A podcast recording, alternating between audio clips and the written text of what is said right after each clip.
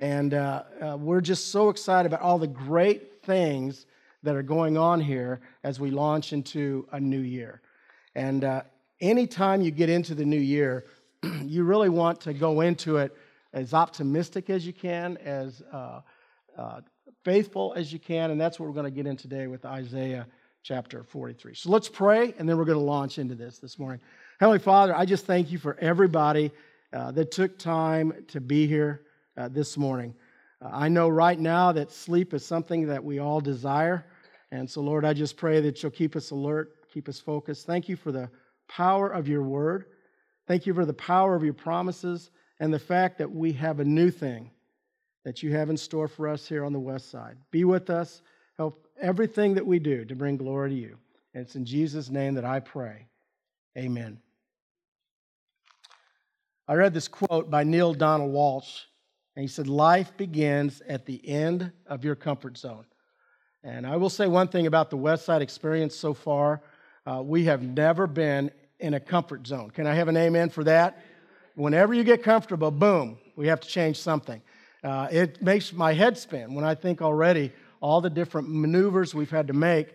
But I'll tell you what, I'd much rather be a part of a church that is growing and is out of their comfort zone than to be a part of a church that's just kind of setting on their, their rumps and really not doing a lot and just kind of gathering moss. Would you be, rather be a part of an active church?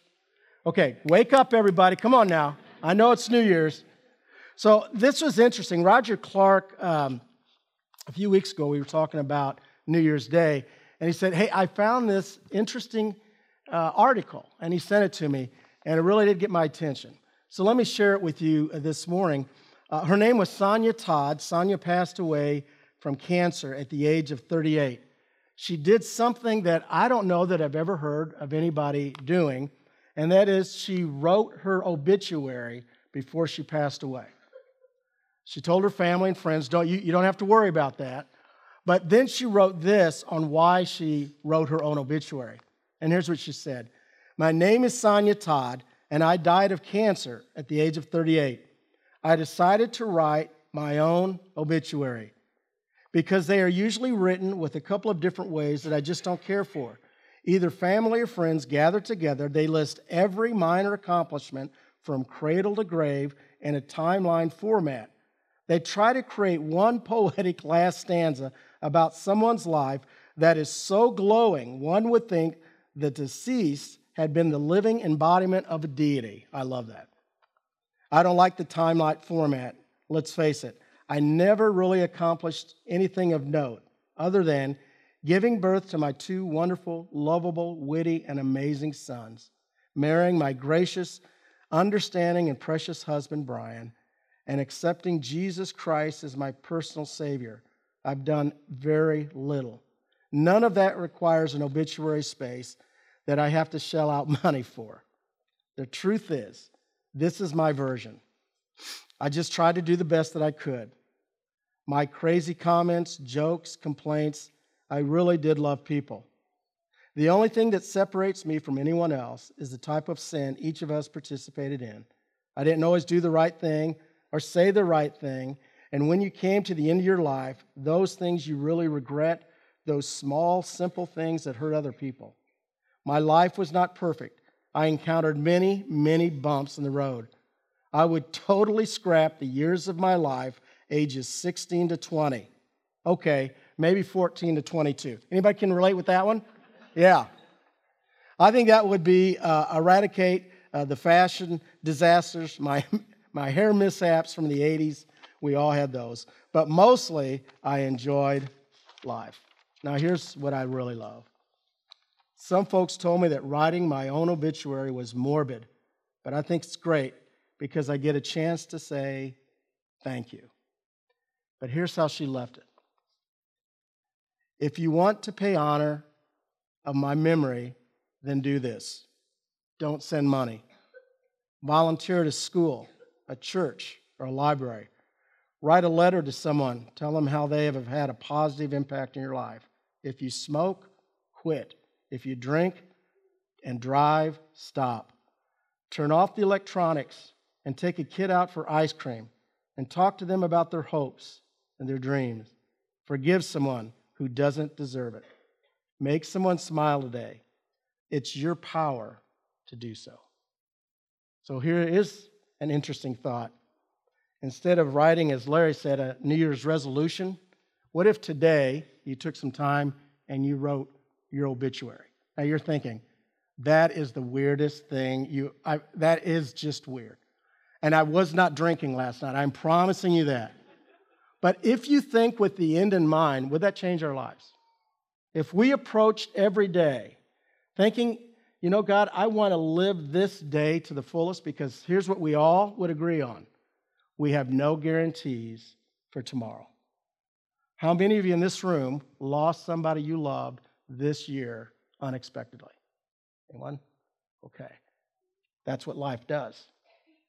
And so God gives us this precious time to cherish and to live every day as if it truly is a new day. Because God has new things in store for all of us as we go into 2017. So I want you to turn to Isaiah 43. We're really going to focus in on verses 14 through 19. But I want you to think about this one phrase Remember, God's got this. Would you say that with me? God's got this. Now, I know that may sound a little bumper stickerish, that's even a word, but it's really true. When you go through the most difficult times in your life, remember, God's got this. Now, it's interesting. I love the book of Isaiah. So I want to give you just a little background about the guy who wrote Isaiah 43. Isaiah is a messianic prophet. Many scholars say that Isaiah is actually the Paul of the Old Testament, the Shakespeare of the prophets. And the book of Isaiah is like a mini Bible. Now, here's where it gets interesting there are 66 chapters in the book of Isaiah. There is two definite divisions. The first 39 chapters talk about judgment and being uh, under submission to Assyria. The last 27 chapters talk about freedom from the Babylonians, but more importantly, that there's a Messiah that will bring an amazing hope and wonder, a Savior for the entire world. Hope. Does that sound familiar? 39 chapters reminds me of the 39 books of the Old Testament. And the 27 chapters of hope and freedom remind me of the message of what Jesus Christ has done for us. 26 times Isaiah uses the word salvation. And he starts in chapter 1 with this powerful verse, verse 1, or chapter 1, verse 18. My sin is like scarlet, but Lord, you shall make me what? Whiter than snow. That's Isaiah. Matter of fact, listen to his words in Isaiah 43, 1 through 3.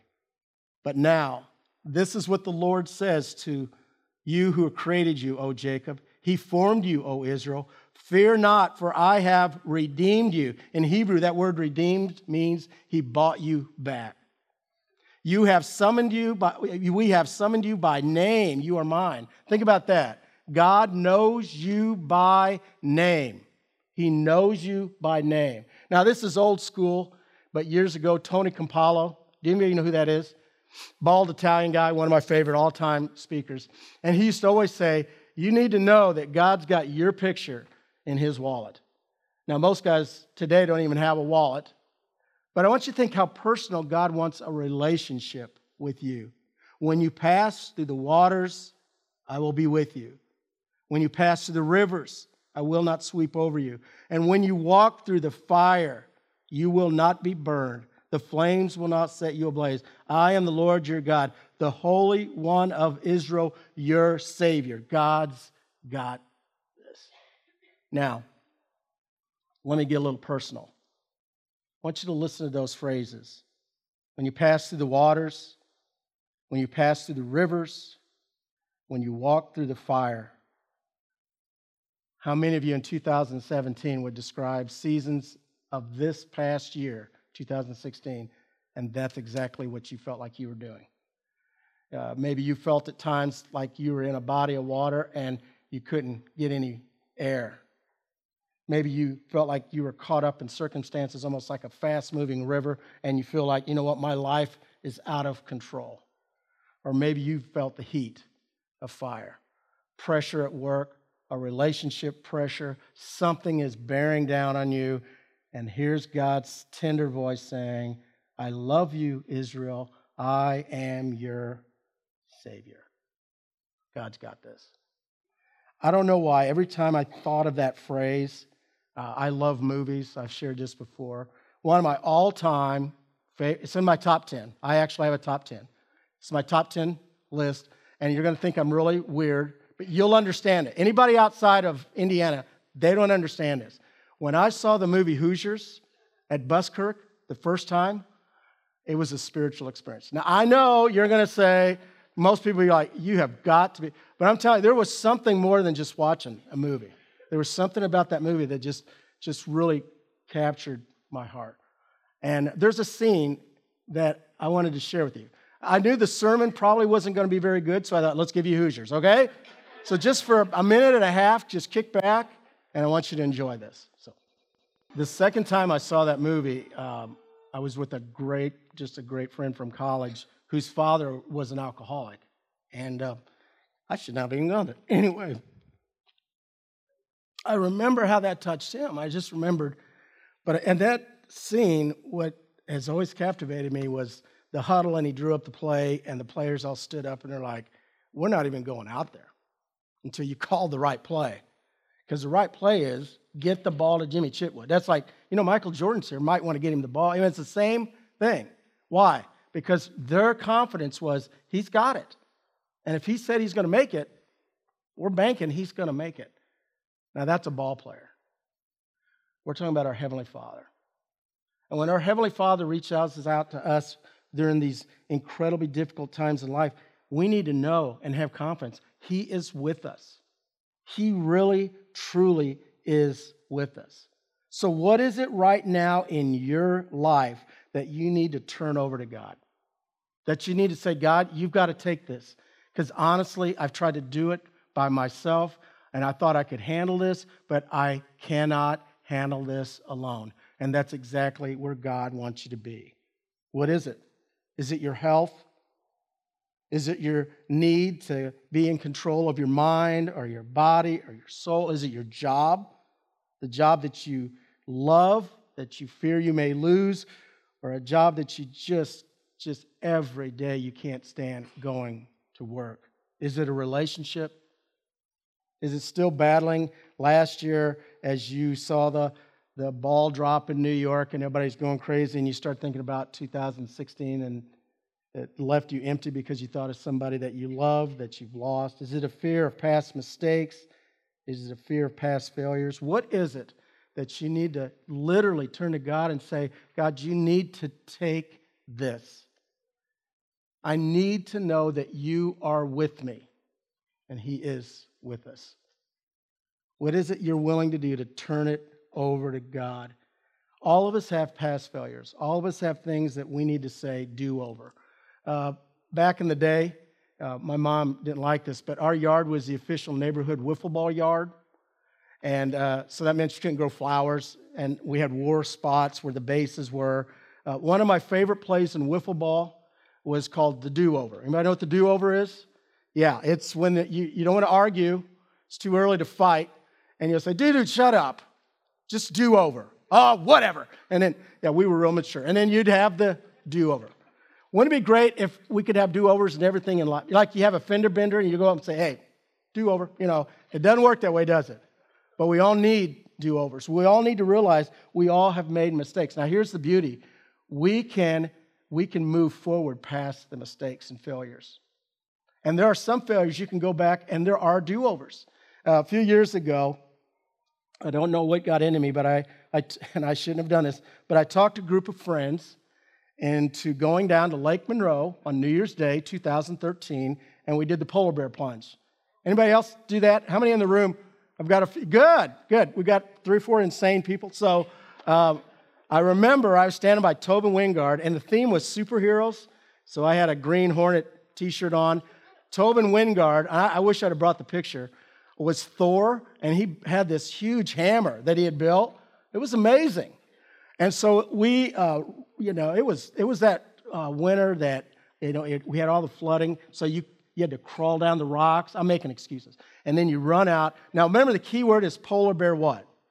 Plunge. That means you go underwater.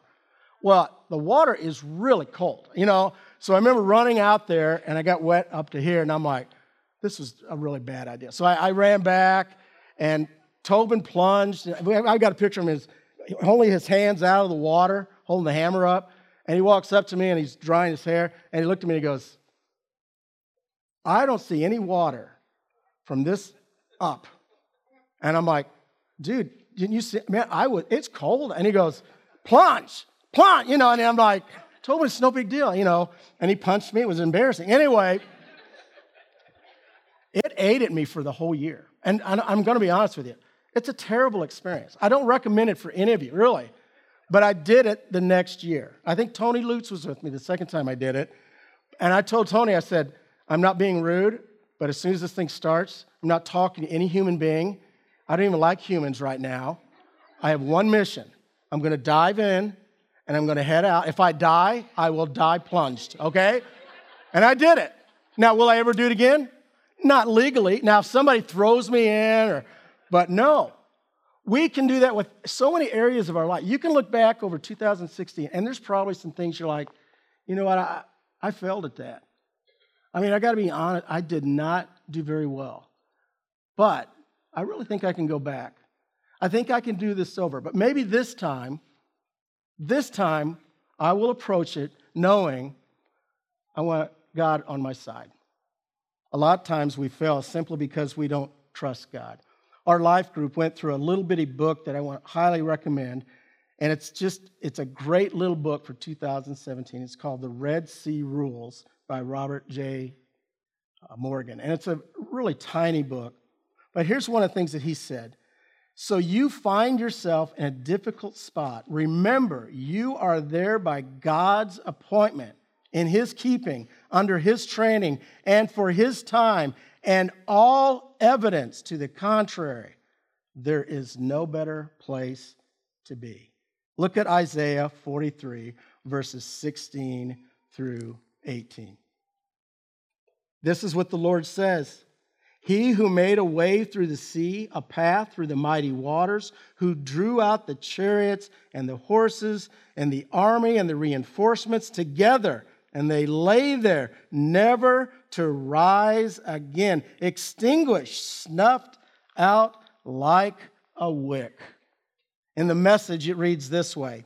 This is what God says the God who builds a road right through the ocean, who carves a path right through the pounding waves, the God who summons horses and chariots and armies, they lie down and they can't get up they're snuffed out like candles. Forget what happened. Don't keep going over old history. Isaiah said, Do you remember when the Israelites literally stood looking out at a sea, totally confused, scared to death, thinking, it can't get any worse than this? We have no food. We really, at this point, have no future. Everything's been we think taken away. Even though we wanted freedom, we don't know that we wanted it this bad. Looking out at the Red Sea. Now imagine the fear. And then in the distance, they hear the horses and the chariots coming behind them. Now that is being trapped. It's interesting if you go through that text, do you remember what Moses told the entire nation of Israel to do? You would have thought he said, pick up sticks, do something. You know, he probably saw Braveheart. Good time for a speech, you know. You know what he did? Be silent. Be still. Why? God's got this. It was never about you in the first place. The freedom that you have has nothing to do with you. God's got this. Once again, I want to ask what is it in your life that you need to know God's got this? I remember the sermon series a while back, we were uh, preaching on family. And I still remember uh, the message on being single. And several of you I contacted behind the scenes, and I, I didn't want to mess that up. I just wanted to know what is, What is it we need to know as a body about living the life of singleness? At least a couple times, this was the quote that I heard You will never know Jesus is all you need until Jesus is all you have. And that's really true. And sometimes when things seem to be falling apart, really it's just an opportunity for God to step in. It's a time for us to say, God, if you're all that I've got, then I've got all that I need. That's what God does. Psalms 55 22 says, Give your burdens to the Lord, and he will take care of you. He will not permit the godly to slip or fall. Psalm 68 19, Praise be to the Lord, to God our Savior, who daily, who daily bears our burdens.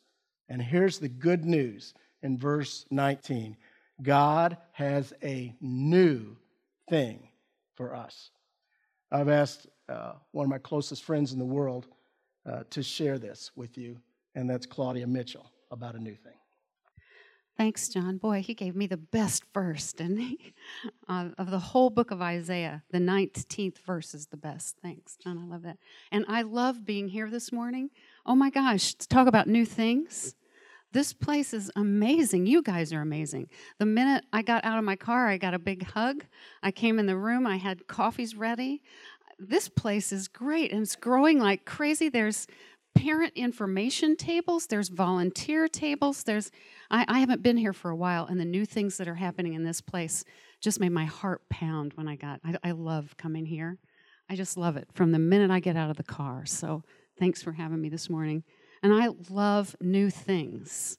I love uh, freshly painted rooms, the smell of a tiny baby right after a bath, the, the sunset of a new day. Or my favorite in the whole world is a fresh brewed cup of French pressed coffee. Nothing like that. I just love new things. And this verse in Isaiah reminds us, and in fact, the last book of the Bible, Revelation, just popped in my mind that it says God is on the throne making all things new right this minute. Isn't that an amazing thought for the new year? But this verse, Isaiah 43, uh, this 19th verse, I, I love it so much. And I, I love the way Isaiah John, I loved all that John told us about Isaiah. I didn't know all that about the guy. What an amazing guy. I just knew he wrote this beautiful poetry. And I love the way he gets us interested at the very beginning of this verse by saying, uh, This is what the Lord says. Oh, okay, well, we'll pay attention if God is saying this. He says, See, I'm doing a new thing. Now it springs up. Somehow that now it springs up reminds me of Tigger from Winnie the Pooh, springing up. I'm making a way in the desert and streams in the wasteland. I think this is my very favorite thing about following Jesus. He's all about new things. He's all about, like John said, do overs and makeovers and second chance people and taking broken hearts and making them whole. That's my favorite part about Jesus. Today is a new day. This is a new year. We are new people. That's my favorite thing. Did anyone get this um, Magnolia Story book for Christmas? Anybody get this? Or anybody seen the show Fixer Upper? Ah, uh, yeah, that's what I thought. I know why you couldn't get the book because it's sold out. I had to look all over to get this for my daughter in law. She loves this show Fixer Upper and these two people, Chip and Joanna Gaines. The book is called Magnolia Story, and it's so oh, you got it's so good. I speed read it before I gave it to her, but don't tell her. My daughter-in-law is all about taking old things and making them new. She loves fixing up furniture, and it's contagious. She got my son John got something from the Restore. Anybody been to the Restore? Oh, love that place. But he got a table from the Restore and redid it for me, and it's just beautiful. It's, it's my favorite piece of furniture. Taking old things and making them new. We love that, don't we? We love all those TV shows right now about taking old things and making them new. Fixer Upper, Extreme Homemaker, uh, Project Runway, Biggest Loser, on and on. Stories of old into new. Ken got me for Christmas uh, tickets to Beef and Boards to see uh, My Fair Lady. which is my very favorite musical, Making Something New. Um, I just love that. God's enduring love and grace is new every moment. It's new every minute. Grace every day, new. Here, this moment, new. Grace after grace. The Hebrew word for grace is charis, and it's a verb, it's active, present participle, and it translates peace to you today, love to you today, acceptance to you today, favor to you today, now, this minute. Grace. It's free, it's available, it's for all of us. We don't have to do anything to get it or be anything to get it. It's new this moment and the next moment and the next moment and the next breath and the next breath. It's my favorite thing about following Jesus grace. I love the way Max Lucado talks about grace.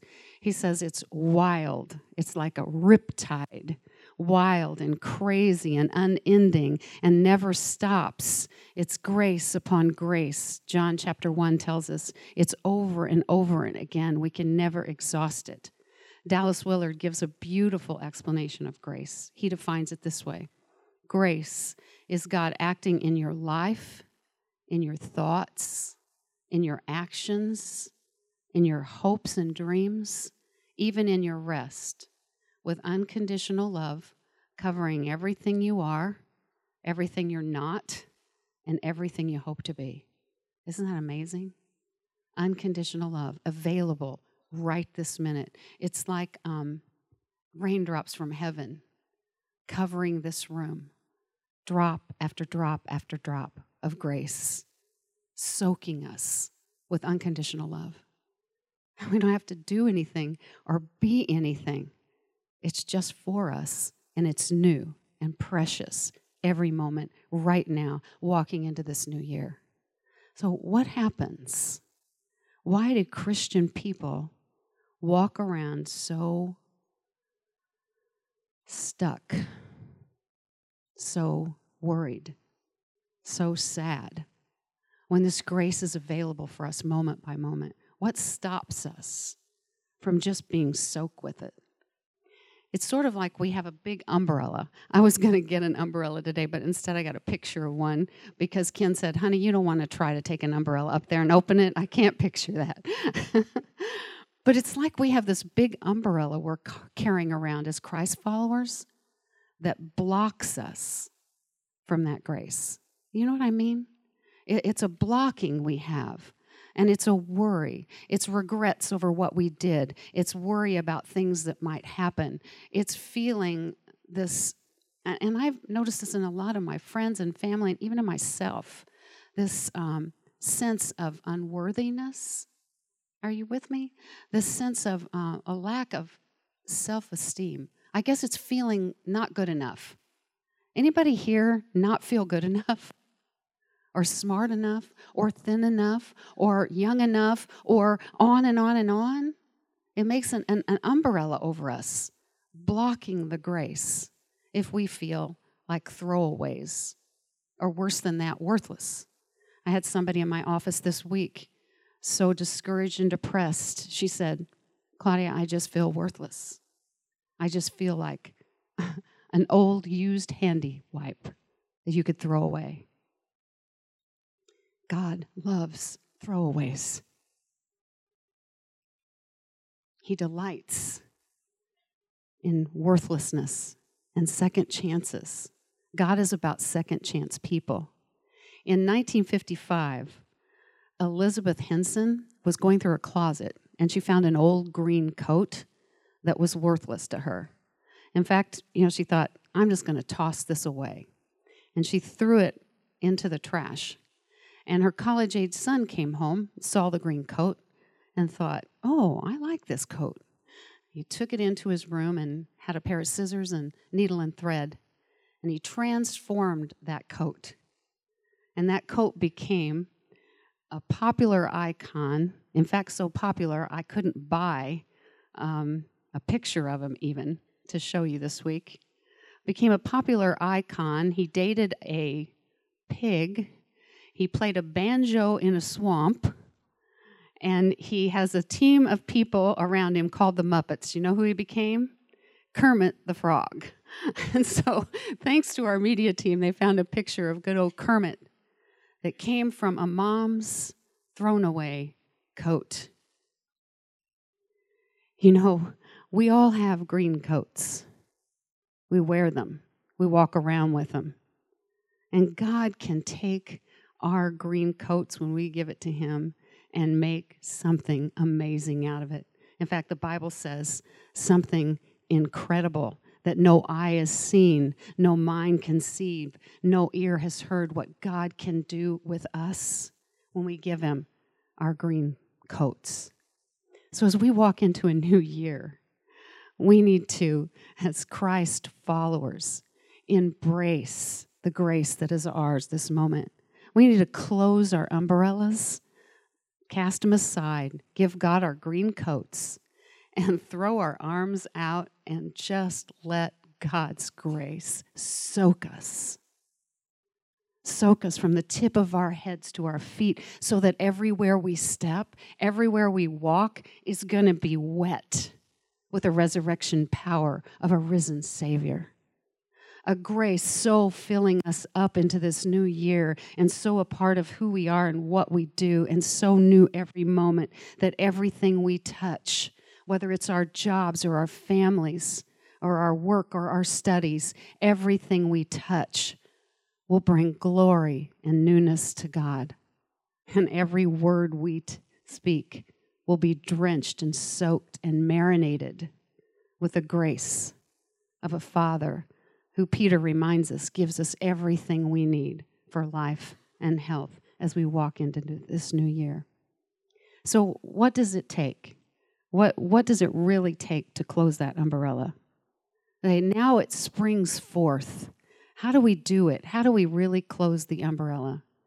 It just takes four tiny words, four little words that if we put them into action, shuts our umbrella and helps us experience grace. Four tiny words. And Let's see. The next right thing. Is that four? Yeah. The next right thing. Those four words. Do the next right thing. The next right thing is always available, whether it's something really small, like pick up a dirty sock, wash the dishes, wipe a runny nose, work in the nursery. That's not a little thing, is it? Or huge, like forgive somebody, or take a polar plunge, or work on that marriage, or get counseling. Whatever it is, the next right thing is always available. And when you do it, it moves you forward, step after step. You know, David talks about it in Psalm 23. I think David is thinking about the next right thing when he writes, Yea, though I walk through the valley. We can't run through those bad times in our lives. I wish we could. Some of you here are facing really tough stuff coming up in 2017. I know you are. I've talked to you. It's there. The valley's there. You know it. Some of you are in the valley right now. Doggone, I wish you could run through it.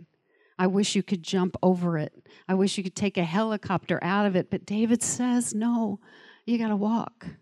You got to do the next right thing and the next right thing and the next right thing. And as you do, you will walk forward and you don't walk alone. Like John said, God's got it. He's with you and for you every step you take. Yea, though I walk through the valley, I fear nothing because God's got it. So bless you as together we walk into 2017, opening our arms to be soaked with God's grace and a new thing, closing our umbrellas and looking together to do the next right thing. Bless you for this coming year. Happy New Year. Claudia's an amazing teacher, isn't she? I'll tell you, yeah.